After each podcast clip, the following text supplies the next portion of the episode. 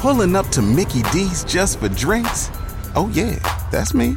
Nothing extra, just perfection and a straw. Coming in hot for the coldest cups on the block. Because there are drinks, then there are drinks from McDonald's. Mix things up with any size lemonade or sweet tea for $1.49. Perfect with our classic fries. Price and participation may vary, cannot be combined with any other offer. Ba da ba ba ba.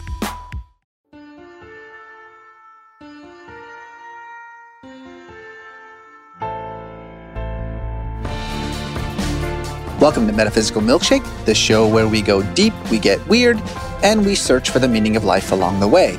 Presented by Cast Media and SoulPancake. Hey, everybody. Uh, welcome to Metaphysical Milkshake. It is me, Rainn Wilson.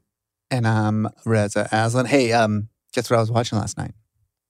What, on, on TV? On TV. That's right. Yeah. hmm I'm going to go with uh, Gilmore Girls reboot. Well, yeah, normally, yes, you know me well, Okay. but no, no, no, no, no. I was watching Star Trek.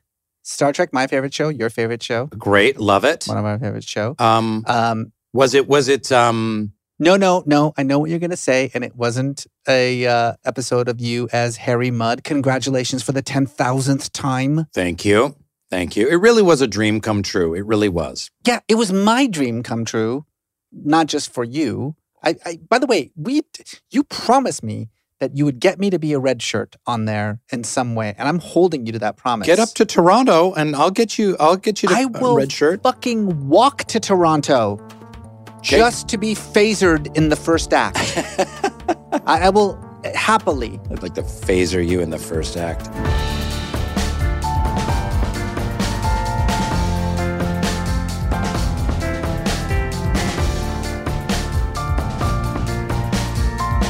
We're both Star Trek fans, and you know the the the thing that I love about that Star Trek world. There's a lot of things that I love about the Star Trek world, but the one thing that I love about is the whole like you know there's no money thing, right? They don't have any money in the Star Trek Yeah, universe. yeah, no, no, I've totally noticed that too. There's no, there's no money, there's no credit cards and bank accounts. Um, you know, it's a more evolved version of human society and government, and the concept of money is obsolete. Yeah. Uh, in fact, I actually have this quote here from Jean-Luc Picard, oh, he brought the quotes, greatest, ladies and gentlemen. the greatest Actual of all quotes. Star Trek captains. He says, "quote People are no longer obsessed with the accum. Uh, maybe I'll do it in his in his uh, voice. People are no longer obsessed with the accumulation of things. We've eliminated That is hunger, the worst. Jean-Luc Picard Yeah. accent I've ever Yeah, heard. I should probably just read it in a normal Just, voice. I think, people just don't- read the quote. Yeah. Okay. I- okay. People are no longer obsessed with the accumulation of things. We've eliminated hunger, want, the need for possessions. We've grown out of our infancy. The challenge is to improve yourself, to enrich yourself. Make it so. Make it so. Number one. I have to go number two. I think what's really interesting is that um, Gene Roddenberry knew something that we're maybe starting to figure out that the modern economic Yeah. system of today may be unsustainable and really needs to move out of its infancy. Exactly. That's exactly what I was thinking. But I mean, there's so much there's so much messiness to it. Like I get it. Okay, so if you're on a ship, then you know you can just kind of replicate a sandwich whenever you want to. You don't have to pay for the sandwich. Well, that's that's the key, Reza, is technology eliminated the need for money because there's no more scarcity because there's replicators. If everyone had a replicator right. and like, I would like a bowl of soup right now, I would like an Earl Grey tea, you know, then you just press a button and uh, your needs are met. All right, but what if you're not in? What if you're not in like um, Starfleet? Do you, do you still get the? You still get your free soup? This is the weird you know- thing about Star Trek is we never get to see life on other planets with Earthlings. Like, what do they do? Like, are they farmer? They don't have to be a farmer because you've got replicators. What are they doing? They're they're juggling. They're So bowling. What is this is life like with your average? Not even a Starfleet member, just someone who lives under the Empire. Exactly. I mean, like there still has to be an economy, right? You still have to like have a commodity and and like produce things and jobs. exchange things and so like even in the the glorious, you know, utopian no money world of Star Trek, it's still a bit messy to figure out how sort of the money of the future is going to to look like, you know? I am sure there are still people in the Star Trek future that are the haves and the have nots. Yes. And so this got us thinking about a fundamental question, a question that, like, honestly, we don't really ask ourselves that much. I know that the first time that I asked this question, it, just the asking of it expanded my brain to Hmm. uncomfortable proportions, which is what the fuck is money? What is money? I mean, like, what is it? It's a it's a construct. It's Yeah. definitely a construct. Yeah. It's One dollar that we- gets you something at a 99 cent store, essentially. And we've all decided that. You know, you get some a mini Pringles is one dollar, and this is the value of a mini Pringles, and it's a one dollar. And the, and this little piece of paper, which in and of itself has no inherent value, Mhm. just like we stamp a one on it, and we all just agree. We all just agree that this piece of paper is worth one dollar. It's like a, a social agreement, right? It only works if everyone is willing to play by the game. And I guess the thing that is truly fascinating to me is that everyone is willing to play by the game. And no one questions it. No one questions it. But yet it causes so much pain, chaos, division, and turmoil. When you think about it, is money the root of all evil? Yeah, kind of. Yeah. A little bit. A little bit. Yeah. So, this brings up a series of very fascinating questions. And good thing we have the iconoclastic Charles Eisenstein here to help address this very profound question. Yeah. I mean, if you don't know Charles Eisenstein, uh, Well. he is a brilliant public speaker. He's an author. He's written on a bunch of different themes, small things like, you know, civilization, consciousness, spirituality, human cultural revolutions, the future of humanity. that like, stuff. you know, little little things. The kind of stuff that I like to think about. Some of his books include Sacred Economics, The Ascent of Humanity, and most recently, Climate, A New Story. And he's also a contributing editor to the website Reality Sandwich. Mm. Uh, he went to Yale, studied philosophy and mathematics, lived in Taiwan for years, became a translator, speaks fluent Mandarin, and he was on Oprah Winfrey's Super Soul Sunday in 2017. Which sounds like a big deal, but so was I. I mean, Wow. just saying. I'm just saying, like, you know, okay, congratulations, Charles. You did what I did. so, Charles Eisenstein, thank you for joining us. Uh, okay, you're going to have to deal with the fact that Rainn and I are both like gigantic fans. Charles heads, do you, the Eisensteinians? Yeah, well, you know that happens all the time, so you know I You're can deal used with to it. You're used to it. Uh, Yeah, but what are your fans called? We do need a name. I, Ein, Eisensteinians. Eisens- I like Eisensteinians. Yeah, Eisen. that's good. Eisenstans. Eisenstans. Eisenstans were Eisenstans. Oh, we- I- Why didn't we think of that? I- by the way, I'm the original Eisenstan. Okay, I mean Rainn joined the Yes, the Eisenstan. I'm I'm late to the, yeah, to the Stan bandwagon. wagon. Very, very late. Uh, I I read this book in 2013. Uh, see, look, I have like the original. Oh, wow, it's not even yeah. the updated, not even the updated copy. Uh, this book absolutely just changed. revised, the revised copy is so much better than the original copy, though. All right, okay. Let's this, now that we've settled that I'm a Waiting on a tax return? Hopefully, it ends up in your hands. Fraudulent tax returns due to identity theft increased by 30% in 2023. If you're in a bind this tax season, LifeLock can help. Our U.S. based restoration specialists are experts dedicated to helping solve your identity theft issues. And all LifeLock plans are backed by the Million Dollar Protection Package. So we'll reimburse you up to the limits of your plan if you lose money due to identity theft. Help protect your information this tax season with LifeLock. Save up to 25% your first year at LifeLock.com slash aware. With Lucky Land slots, you can get lucky just about anywhere. Dearly beloved, we are gathered here today to. Has anyone seen the bride and groom? Sorry, sorry, we're here. We were getting lucky in the limo and we lost track of time. No, Lucky Land Casino, with cash prizes that add up quicker than a guest registry. In that case, I pronounce you lucky. Play for free at LuckyLandSlots.com. Daily bonuses are waiting. No purchase necessary. Void where prohibited by law. 18 plus. Terms and conditions apply. See website for details. bigger uh, Eisenstan than Rainn is. Uh, sacred economics. So y y from the start, what you talk about is the the kind of um, interaction, or let's just say the the relationship between spirituality and money. And we're going to get into what is money, where did it come from? That's the stuff that like just is just drives me crazy. I love that conversation. But before we get there, let's just kind of start at the very beginning. How is money spiritual? Okay, so I would not say that it's about the relationship of spirituality and money. I would say more that it's about the relationship of mythology and money. Oh. And by mythology, I mean the basic defining stories that run our civilization. The way that we answer questions like, who am I? What is a human being? How does change happen in the world? Where did we come from? where are we going? What's real? What's important? How do we live life? Like all these basic questions. What's the nature of the universe? And, and the thesis of the book is that money is part and parcel of the way that we answer those questions. It's part and parcel of the story of the world that civilization holds and that this story is in a state of unraveling. The way that we have answered these questions, the way that we've understood ourselves and understood the world isn't working anymore.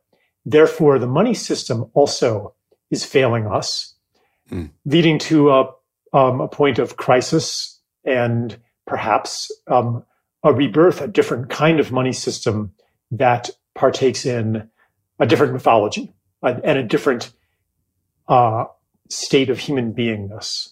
That's the the broad outline. Yeah, you're right in the book. So it is hugely iconic and hugely significant that the one thing on the planet most closely resembling the foregoing conception of the divine is money.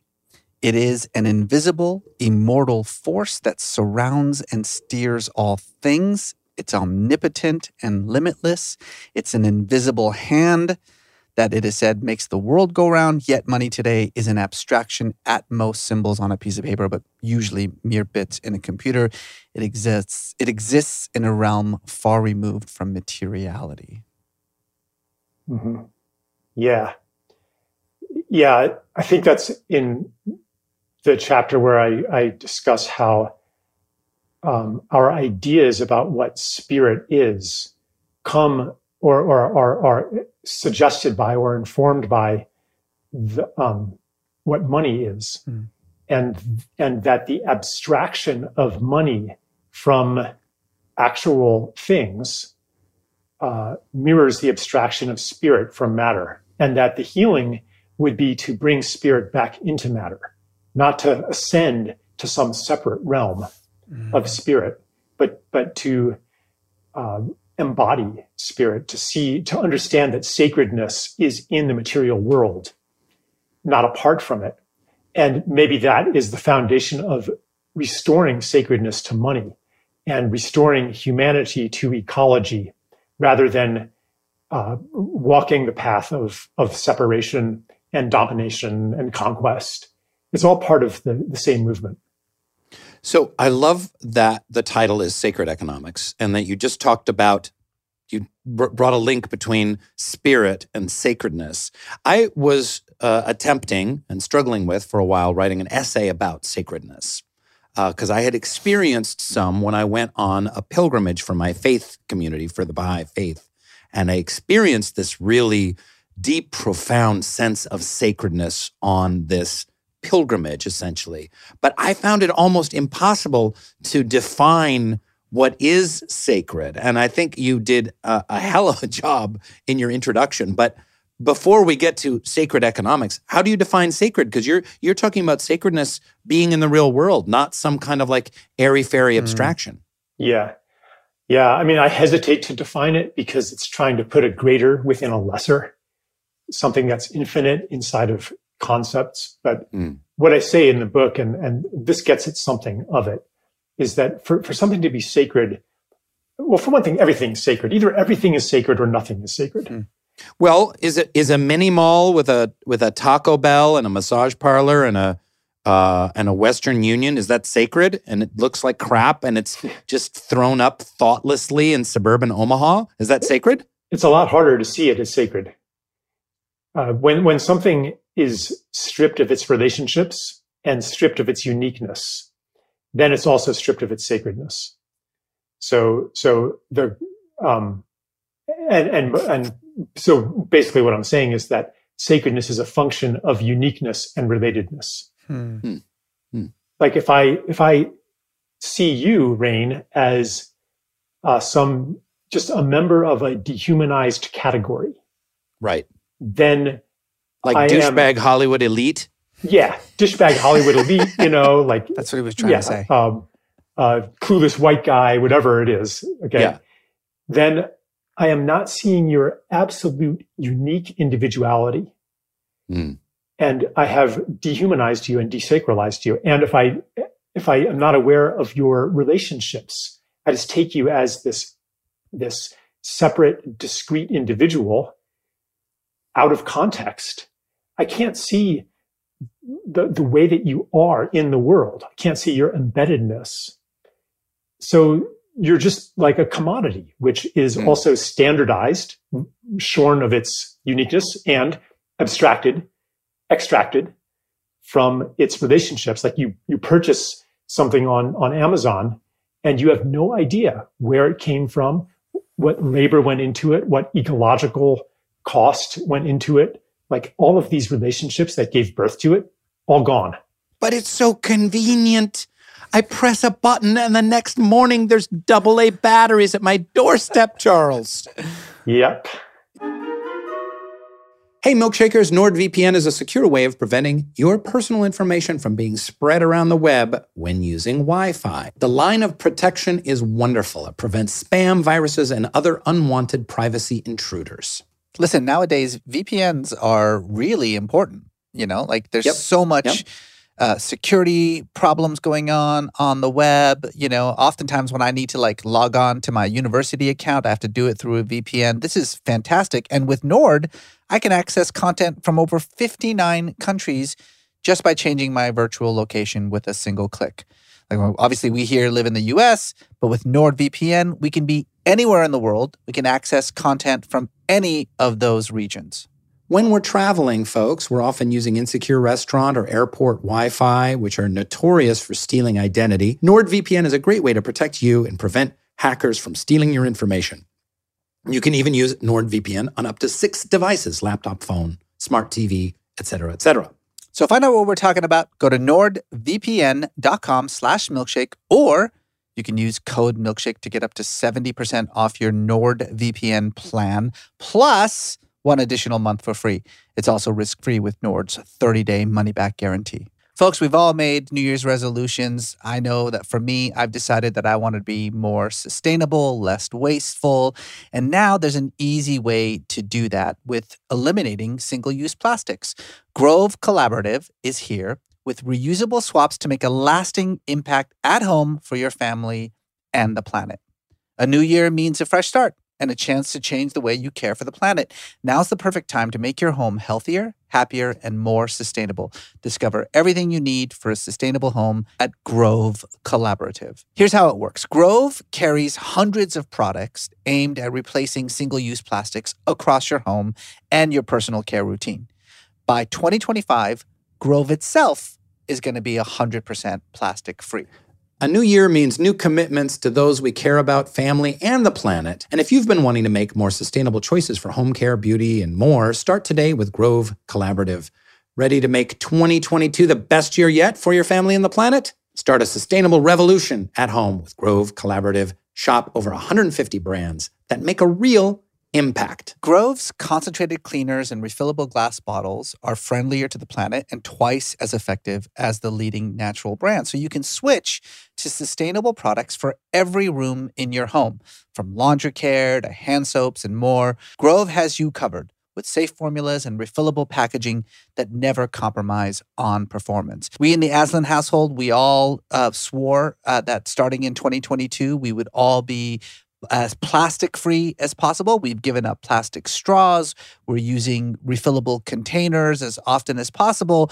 But you know, until now, I had no idea what what to do about all like my household cleaners and you know disinfectants and things like that. So I am all in on this whole Grove Collective thing. So, milkshakers join over 2 million households already shopping sustainably at Grove. Go to grove.com slash milkshake today to get a free gift set worth up to $50 with your first order. Plus, shipping is fast and free. Get started right now at grove.com slash milkshake. Grove.com slash milkshake.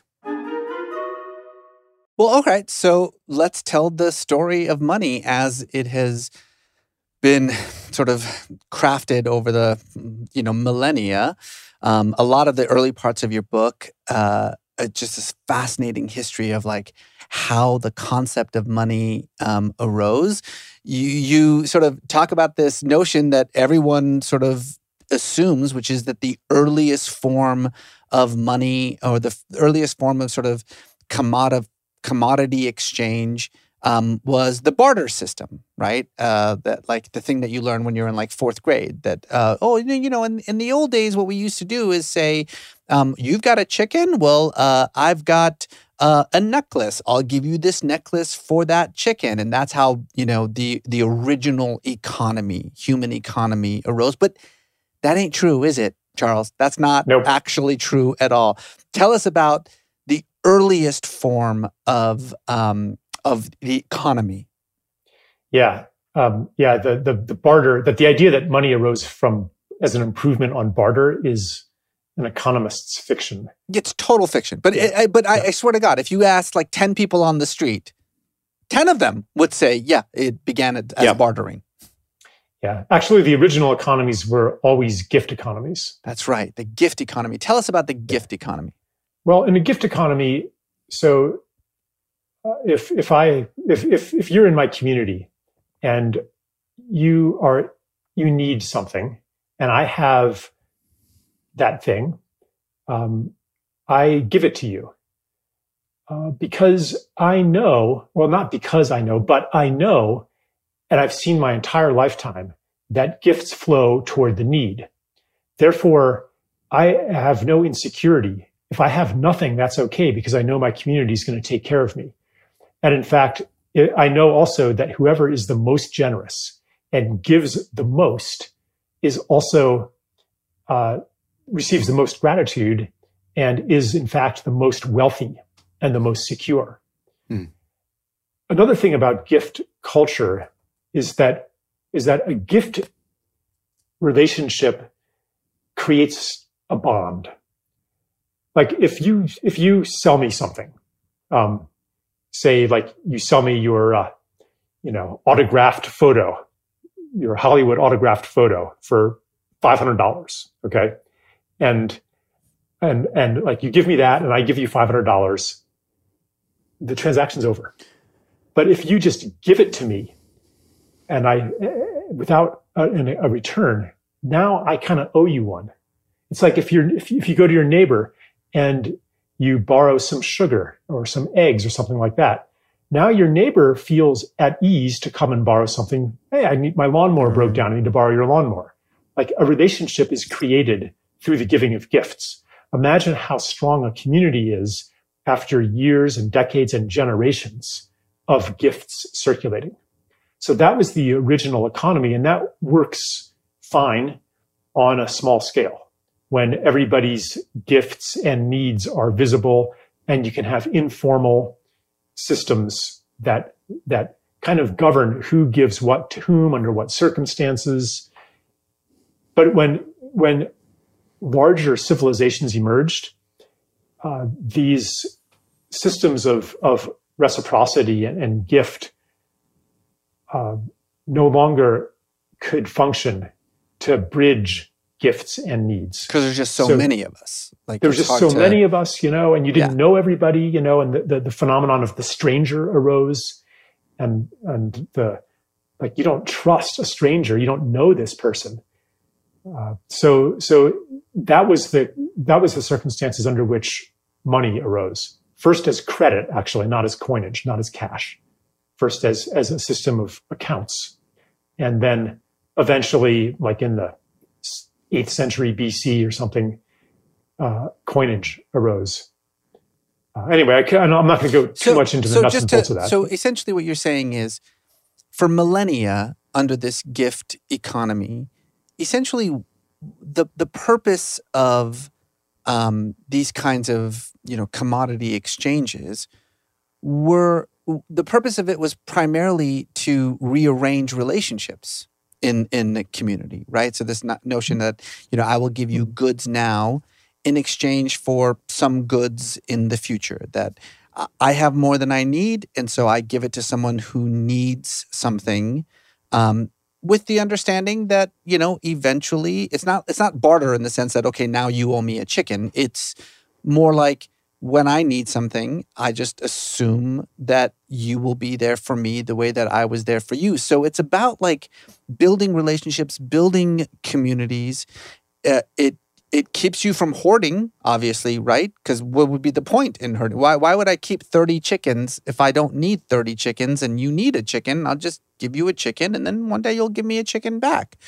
It keeps sort of social stratification from forming, right? You, you don't have like necessarily haves and have nots because we all just sort of rely on each other. It creates cooperation um, instead of you know, competition where it's like who's got the most chickens. It doesn't really matter because we're all relying on each other.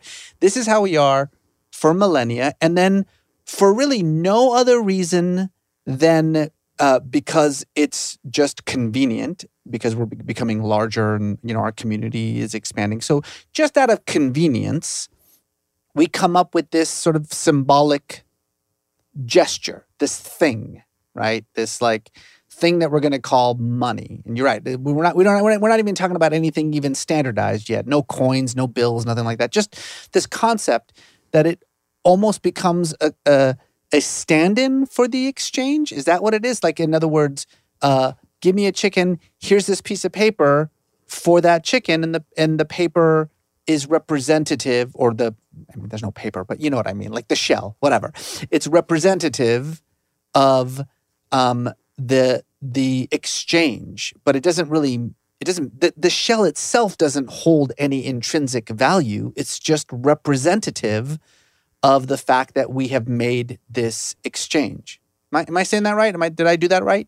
Yeah, I mean, Kind I of. could, you know, I could expand on some of the details, but but basically, the the key thing is that the the the token of whatever kind, it could be a cowrie cowrie necklace, you know, it could be a coin, it could be um, an entry in a, in a ledger, uh, but whatever it is, there's a social agreement about it that renders it valuable.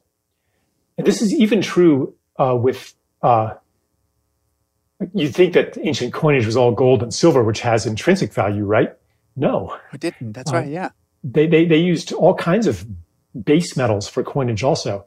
And in fact, even when they are made of gold and silver, the value is higher than the underlying value of the metal.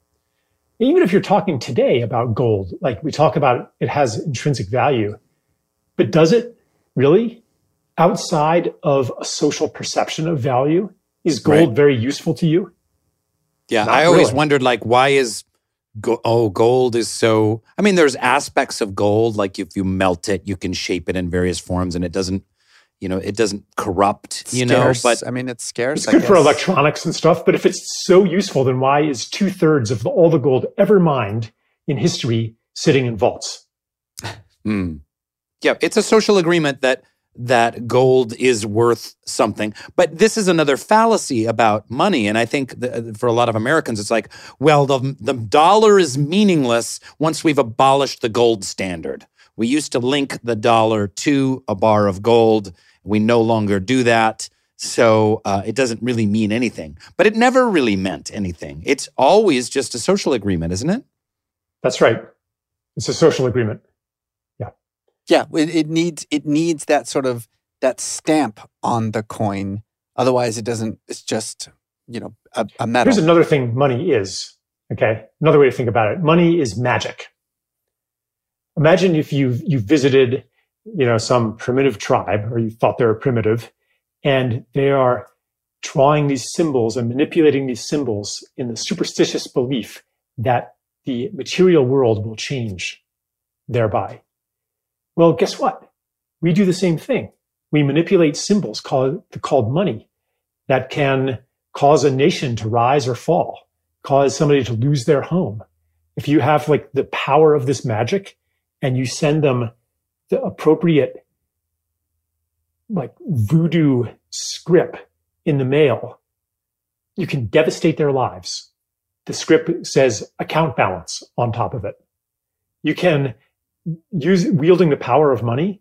Human beings are enslaved, sending all of their productive surplus to the master of this system of magical talismans. So it, it actually is um, a very ancient way of managing and controlling other human beings, a power that could be used in destructive and productive ways. And that's why I also, that's why I keep going back to what is the story of money and what bigger story is it part of? Right. That's really the key because money doesn't exist in isolation.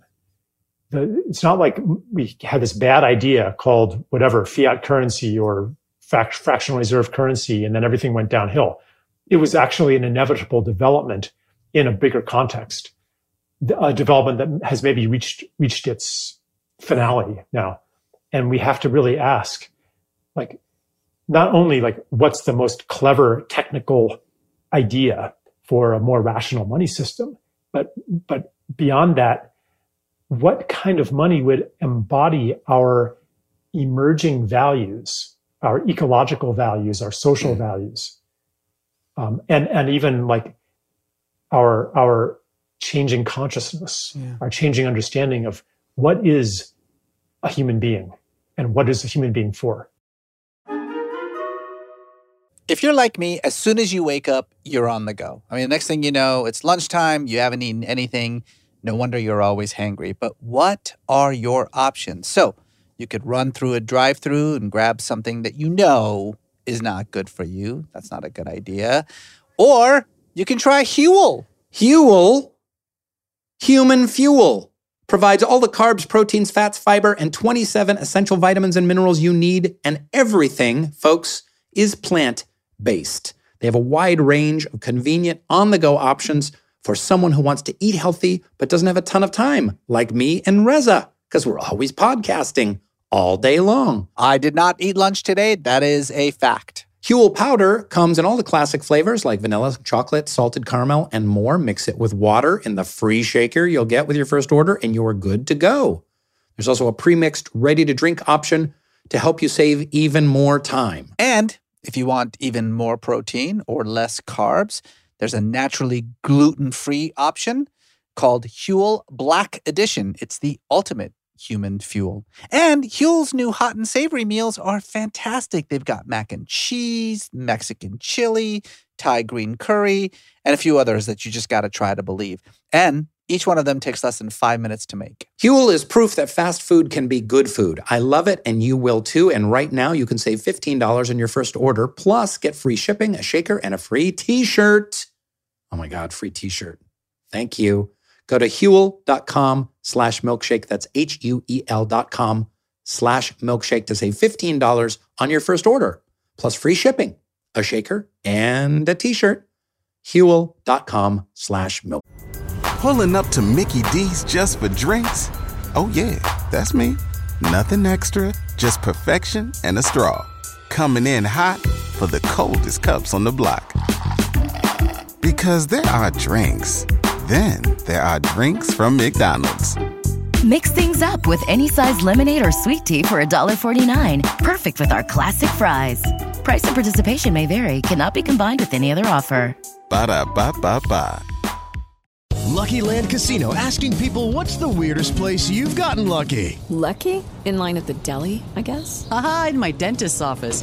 More than once, actually. Do I have to say? Yes, you do. In the car before my kids' PTA meeting. Really? Yes. Excuse me, what's the weirdest place you've gotten lucky? I never win and tell. Well, there you have it. You can get lucky anywhere playing at LuckyLandSlots.com. Play for free right now. Are you feeling lucky? No purchase necessary. Void where prohibited by law. 18 plus. Terms and conditions apply. See website for details. Shake. Well, so another another big uh, psychological effect, I guess, uh, is greed. Right, this notion of if this if this social construct, this symbol that we have implanted, you know, uh, an agreed valued uh, upon has this inherent value uh, uh, uh, uh, in and of itself. It's if it's more than just a a means to exchange for services or goods, but it's a thing that in and of itself is valuable. Well, then just gimme, gimme, gimme, right? I just want, I just want as much of this thing as possible. But you have something really mind blowing that you talk about when you talk about greed, because we all say, like, you know, oh, you know, money makes someone greedy. And you're saying, no, no, money doesn't necessarily make you greedy. It's the perception that, that, that money provides this perception of scarcity. And it's the perception of scarcity that makes us greedy. Like if we think that there aren't enough of something, then psychologically speaking, we try to get as much of that as possible, right? That's why, like every That's once in a while, there's like a run on toilet paper or like chicken wings. You know, there's gonna be there's gonna be a, you know not enough chicken wings for the Super Bowl. I gotta get me as many chicken wings as possible. Someone has to convince you that money is scarce, so that you want more. Uh, I totally remember during the early days of COVID when the when the food was flying off the shelves. I had this exact same reaction, just personally. Just like we have a, a, a housekeeper, cleaning woman, Marisol, who's amazing, um, and she's worked with our family for a long time. She's super cool, and she was like going to the store, and I was like, um, I I got scared. You know, I was reading these reports. I'm like, uh, we need uh, noodles or pasta, something that keeps a long time, cans of soup or beans, like any beans. And then she called from the the grocery store. She's like, "There's nothing on the shelves except there is some beans." Get and the I put it on beans. Facetime. "Wh- What kind of beans? No, this is what happened. She put the FaceTime on the beans, and it was like. It was like these weird navy beans from like Poland. And I'm not kidding. There was like Japanese black beans, but they don't look like any black beans you've ever seen before. And they were super expensive, by the way. It was like organic $4.50 for a bag of little Japanese mung beans. And I was like, buy them, buy the beans. and guess what? Guess where they are? They're yeah, on your my on your pantry. That's We- what I was gonna say. We never made, we never cooked the beans. I just, I totally bought into the scarcity mindset. Yeah, and well, or just like when you'd go to the, the when you went to the grocery store and they were like eh, one toilet paper for per family, right? That's what that's all you can Yeah. have is one toilet. It's all this perception of scarcity. I don't think I've never heard anyone talk about the the issue of greed in these terms. So so help us understand exactly what you mean. So this idea that Okay. money has to convince you of this lie. And Yeah, the lie yeah, that's is not- okay. Oh, I'm sorry. Wait, no. Yeah, I- that's not quite it. No, no, no. Hey, me- let me- Charles, let me, explain what you think. All right, buddy? Okay? I'm sorry. Go Yeah. ahead. Go ahead. Yeah. Okay. So Do it the right way. um, right. So it sure looks like greed is the big problem in our society, and it sure makes a convenient target, you know, to blame greedy people for the inequality and the excess and all that. But I ask, I like to ask, because you know, I, I kind of tend to think people are good, you know. So I ask, well, what makes somebody greedy? Under what circumstances does it make sense? And it is under circumstances of scarcity, or at least the perception of scarcity. If you are fully abundant and all your needs are taken care of, and you have no reasonable doubt that they will continue to be taken care of, then why would you be greedy?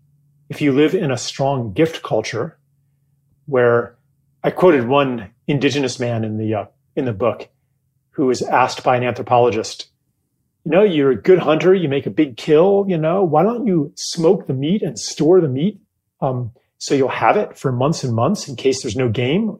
You don't do that. Instead, you just hold a feast and it's all gone in one day. And he, and the hunter gatherer, he said, no, you don't understand. I, I do store meat. I store meat in the belly of my brother. Oh, that's awesome. Yeah. Mm because he knows that after he holds a feast like that, I mean, he's going to be invited to everybody else's feast too. Mm. So no greed, like no hoarding, you know? So we don't live in that kind of situation. We live in a situation where there is no community to depend on. And our security, we are only as secure as the security of our money, generally speaking.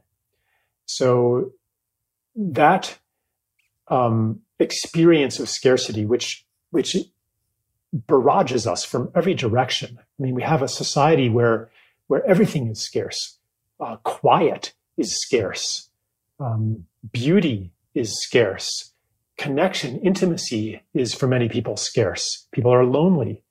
Um, uh, time, time is scarce. Time is you wanna- definitely scarce. If you want to find leisurely people, you have to go to the third world. Mm. All of our labor saving devices have somehow made us busier and busier, Mhm. maybe as we try to keep pace with the pace of technology.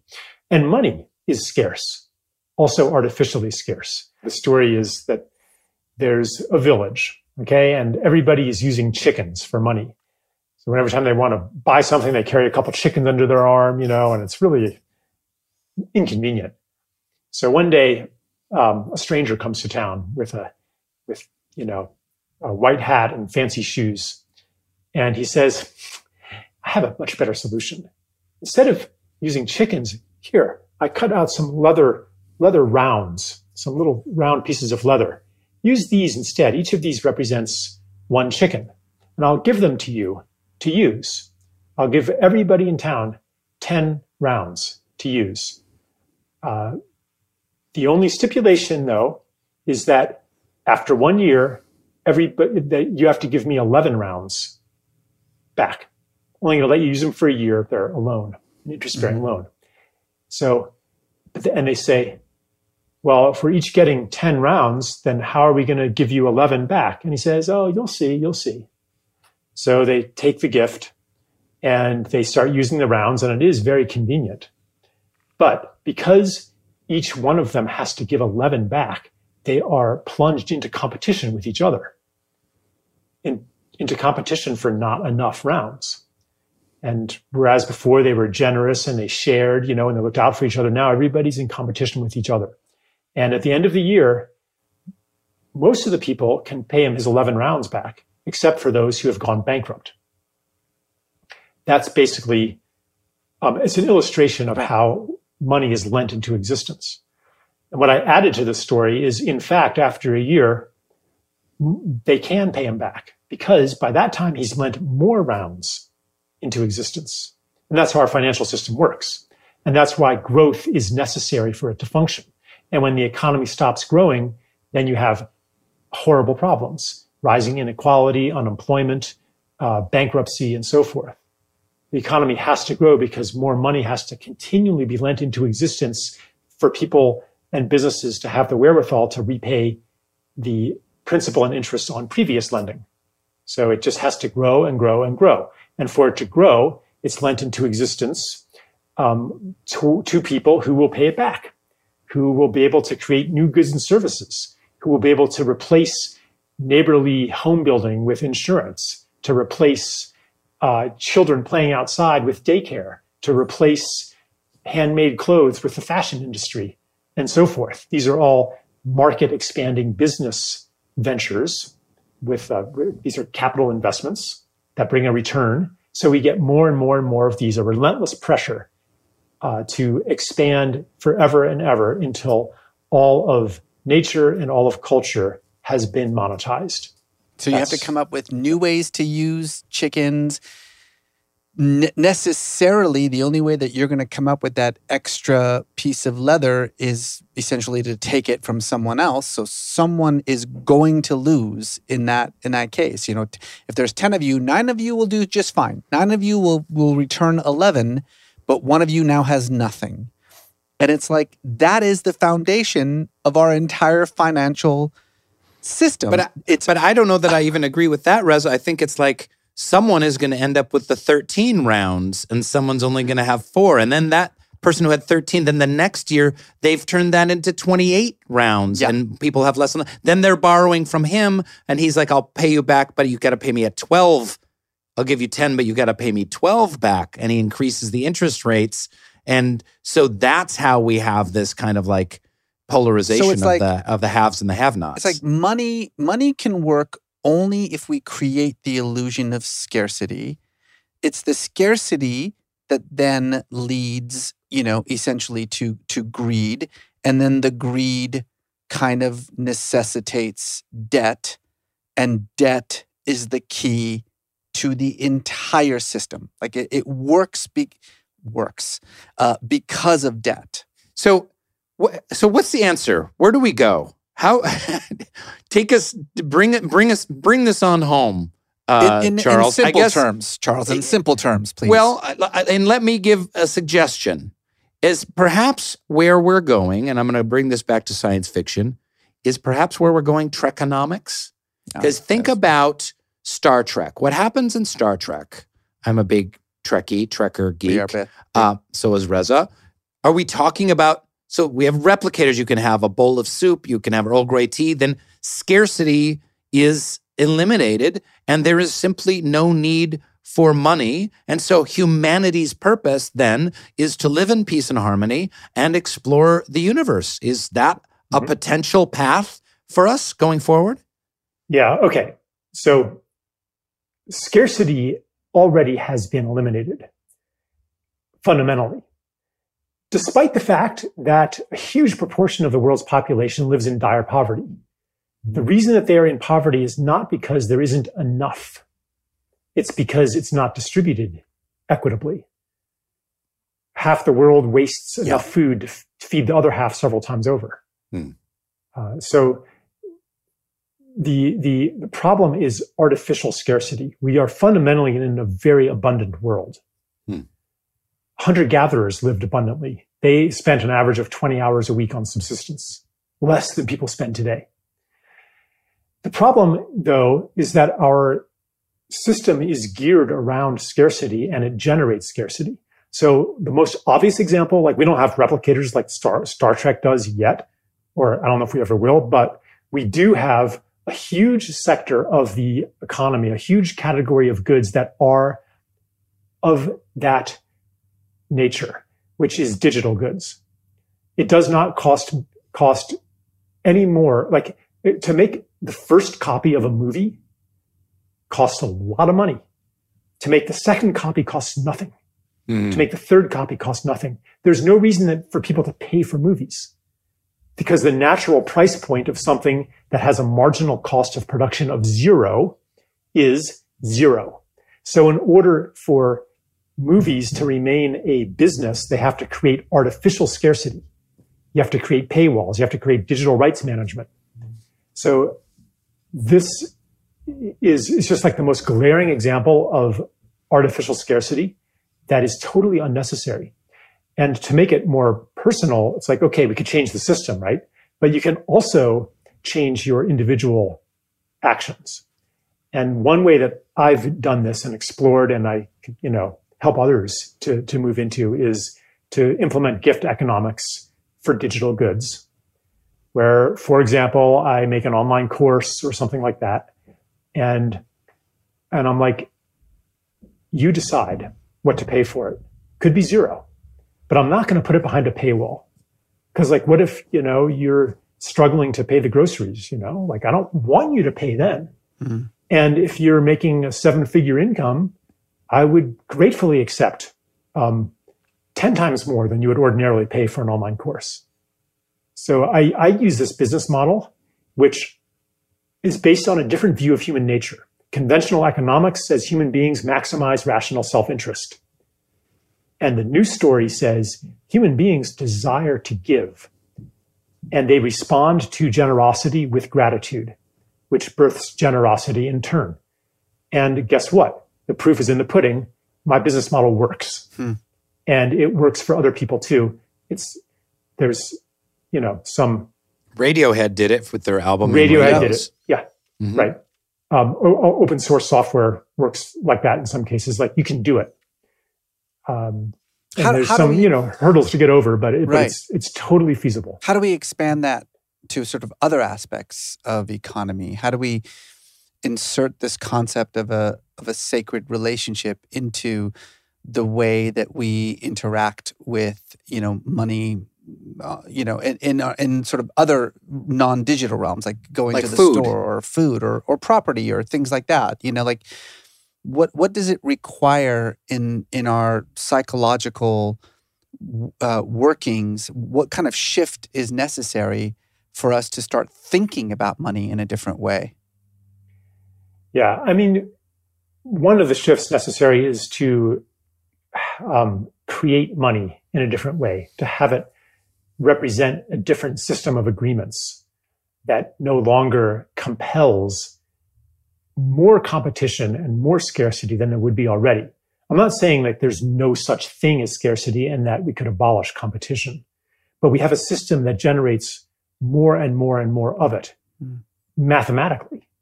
We could change those mathematics by having a different system of money creation.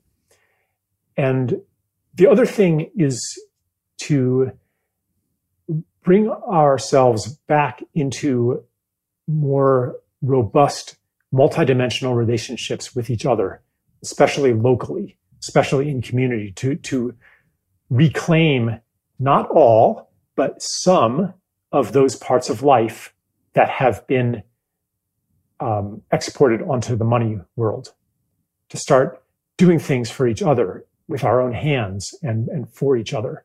Again, to, you know, gather together, to sing together again, to build together again, to cook food for each other, to grow food for each other, to do more things locally. By doing that, we reclaim to share more. Mm. You know, the average lawnmower is used, you know, an hour a week. Why does every single garage need one? Um, would we be poorer if we shared our lawnmowers? No, we'd be richer actually. You'd have more occasion to meet the neighbors, you know? So, so this right. is partly it's a shift in system and partly it's a shift in our our attitudes. And and i think you know, maybe it takes a crisis. Maybe it takes a breakdown in the current system like when there's a natural disaster or something and people come together because mm. they have to. And they then they remember. Like some people say that was the best week of my life mm. when after the hurricane hit after the blackout happened one of the things you talk about in your book is this concept that capitalism is based on infinite growth with finite resources. It's unsustainable. Yeah. And you talk at great length about how, you know, these systems may have worked in the past and they got us to a certain point, but now they're breaking down and they cannot work going forward. So, um, maybe it does. Maybe we do need just uh, a, the the big crash uh, yeah. to kind of force our hand to completely rethink our relationship to money and economics. I think that's the the strongest argument that you make in the book is that no matter what you think of, you know, my solution to this, the way that we should rethink money and the way that we should rethink um, scarcity, the alternative is uh, collapse. Like, I mean, it it's everyone who thinks about this for more than a few minutes recognizes how unsustainable it is. And yes, I know we we we talk about like the great economic collapse of you know the 20s or the huge economic collapse of 2008, or we're now moving towards another economic collapse, and we don't sort of put two and two together and realize, well, maybe there's a fundamental flaw in the system if we keep having these economic collapses, right? Um, so it's yeah. like, what's the alternative? You know, I mean, yeah. it, it may seem like a, a, a big thing to ask of of you know human civilization to rethink capitalism as we know it, but you know, the alternative is that we just keep having these you know uh, collapses of the global economy until finally there's no yes. way to build up again. Each of these crisis points, each of these collapses, it doesn't save us from ourselves but it provides us with a moment of choice. Either we double down on the old story, we go even more into debt, more into inequality, or we say enough and we build a new system based on ecological values, based on compassion, based on abundance. Yeah. That's the choice that comes again and again. All right, Charles. Uh, it is now time for what we call our lightning round. So, uh, what we're just going to do is we're going to just kind of throw sort of random big questions at you and you just answer, you know, the first thing that that comes to your mind. All, All right. right. You ready? You ready for this? Let's do it. All right, here yep. we go. Uh, if you were stranded on an island, what three items would you take with you? Uh, a knife, um, um, a hat, and um, a lighter. I will sell you those three items. Uh, I'll give you a hat for nineteen ninety nine, and a lighter for three ninety nine, and a knife for thirty nine ninety nine. Uh, available at metaphysicalmilkshake.com. Um, what is something that no one or very few people know about you? We've stumped you. Yeah, I'm like so so freaking public, you know, um, and tend to overshare even. um, Something that few people would know about you. um, just um, that I was uh, a stay-at-home dad for for several years. Oh, nice. That's Something to be great. proud of. Uh, what book changed your life? Order Out of Chaos by Prigogine and Stengers. Wow. Okay. Mark that one down. What do you think happens to us after we die? Um, we have a profound experience. okay. I like that. Uh, if you had a time machine, where and when would you go? I would go to the year 3000. Future. In the year 3000.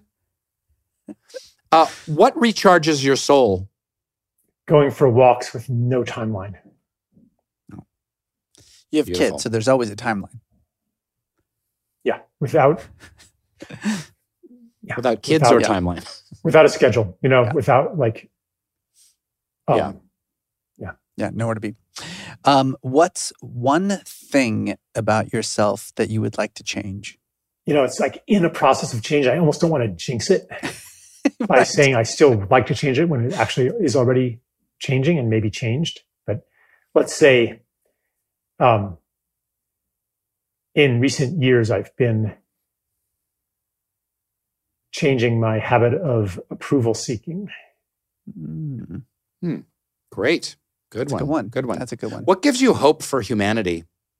The overwhelming beauty that I find when I really look closely and deeply into somebody's eyes. Mm, like mine? Ugh. if I did, yeah, it's like wow, Yeah. like Beauty. When, when when you, such a divine being, exist, how could I be hopeless? You know, I'd like Yeah. to end there.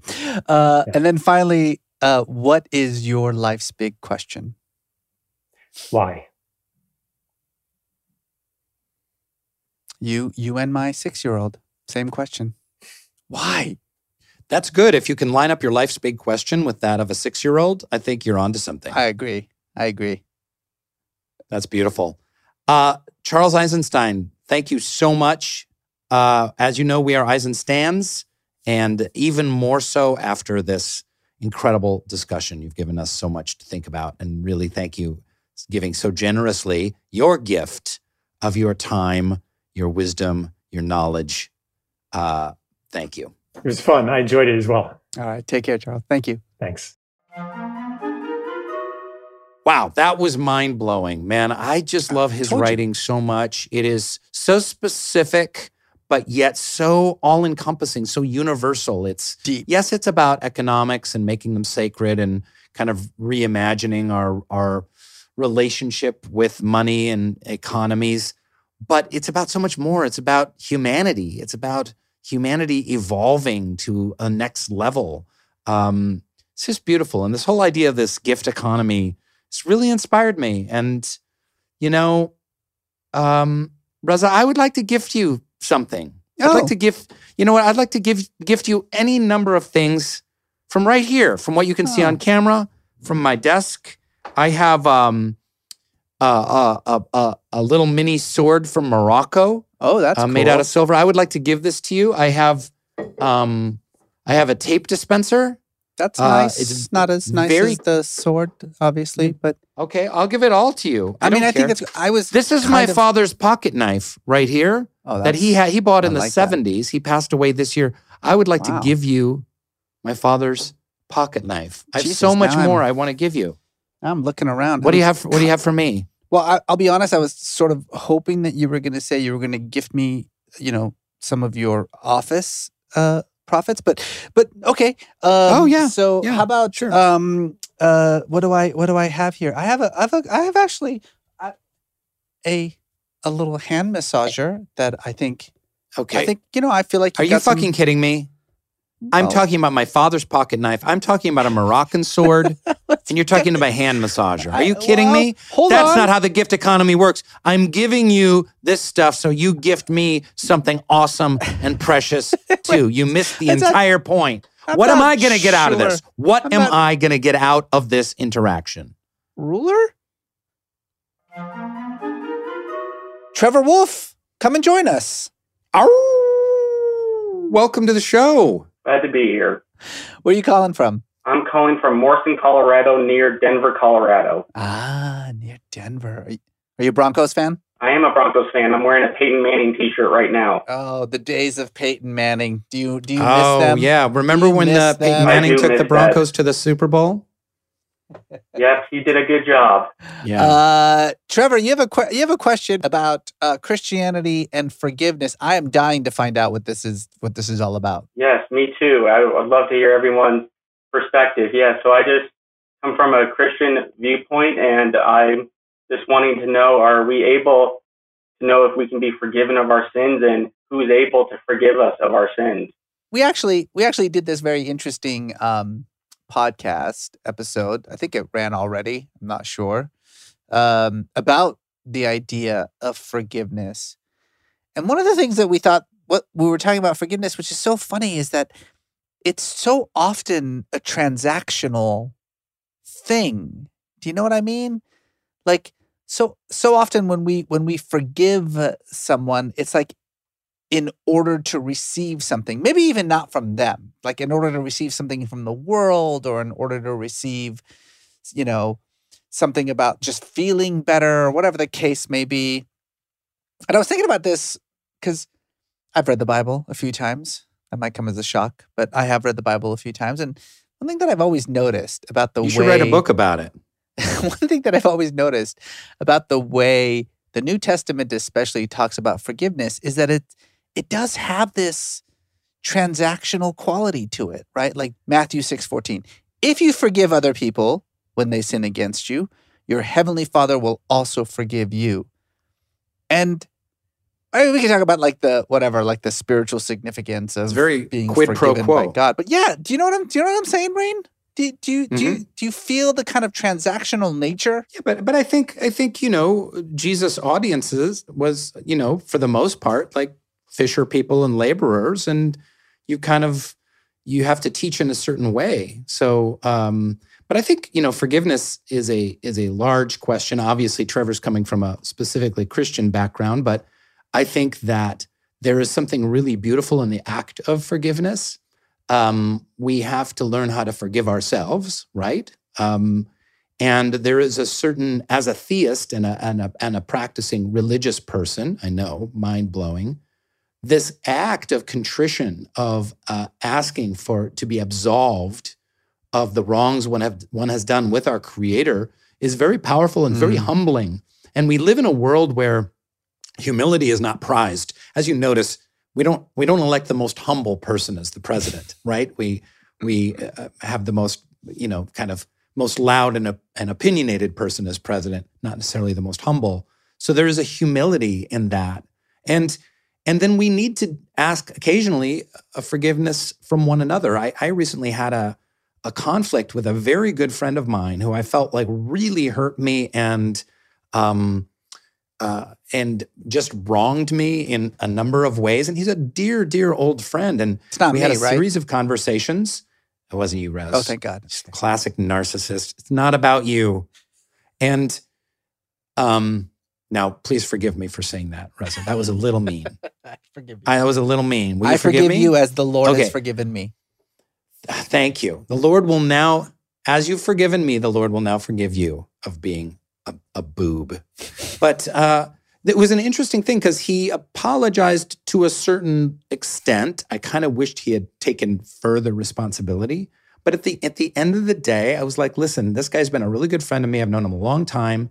And I'm going to choose to forgive. I'm going to like take this active step uh, in my heart. I'm going to say, I forgive you for this. And uh, it's proactive. And immediately I felt better and I, ha- I had a relief on my shoulders. And, you know, we're, the friendship is healed and we text and we joke and we work together and uh, have a great time. And um, so I think that there is, um, you know, I think there's a lot to that. No, as far as like, you know, if you're talking from the Christian perspective about hell, you know, I don't buy it. I don't I don't buy that God would create 7 billion people, put them on a planet, have half of them not even hear about Jesus in order that he has this plan to cast half of them into eternal damnation if they don't ask for forgiveness um, or accept any certain religious figure as their as their Lord and Savior. But that's a whole other discussion. But it's a related discussion. But I think the the at its core, the idea of forgiveness has a lot of different levels and layers to it. And I know that I have been at times in my life in prayer and in meditation asking for forgiveness from a power greater than myself. And there is, it is a beautiful act uh, and a humbling act of contrition that is very emotional and um, has made my life richer. Trevor, what do you think?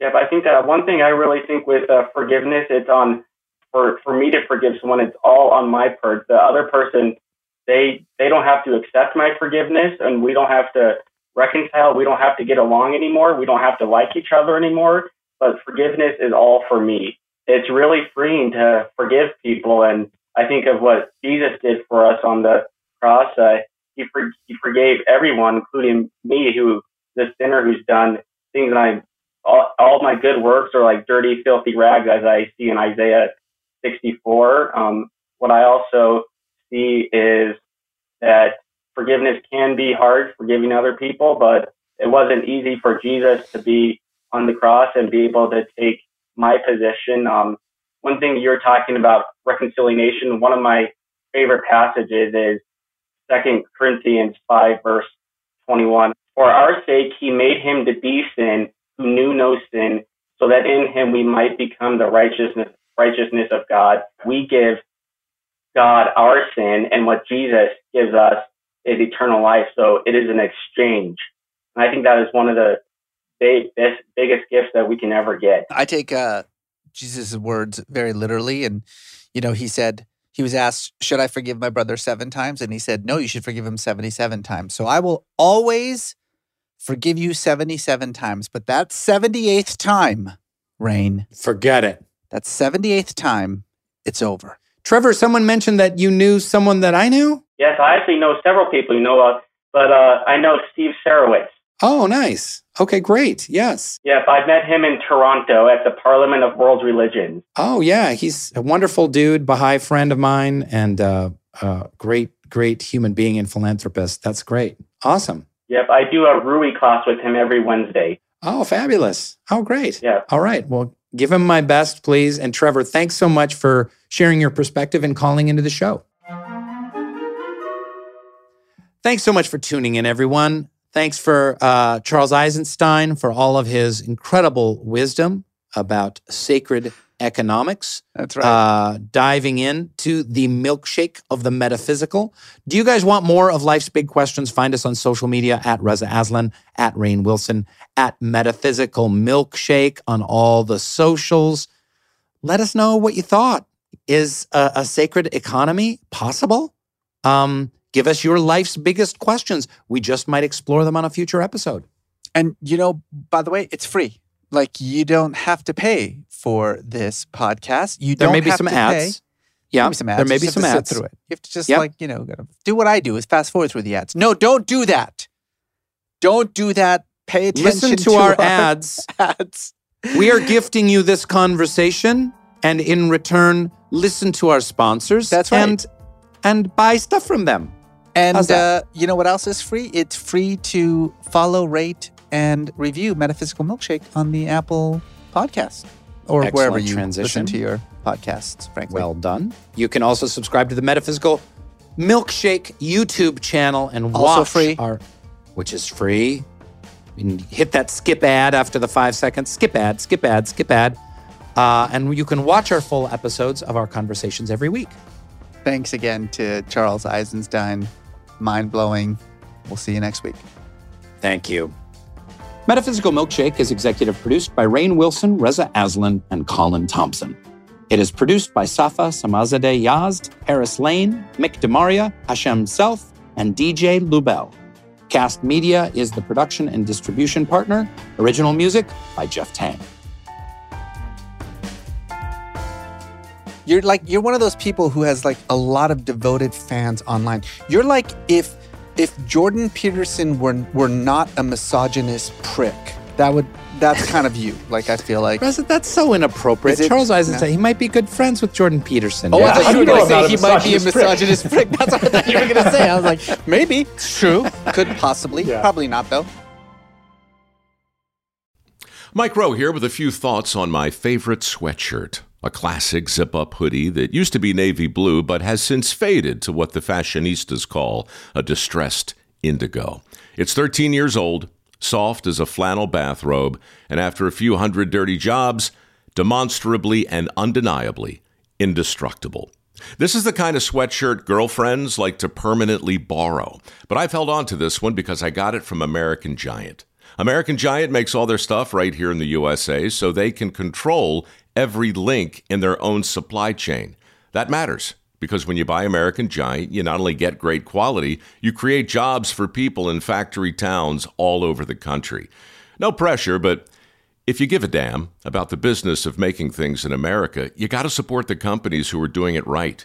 Go to american-giant.com slash Mike to get 20% off your first order. That's american-giant.com slash Mike.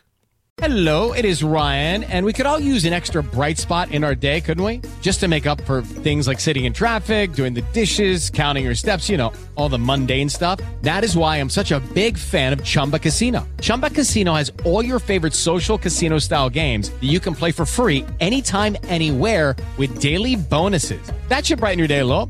Actually, a lot. So sign up now at chumbacasino.com. That's chumbacasino.com. No purchase necessary. Group. Void were prohibited by law. See terms and conditions. 18 plus.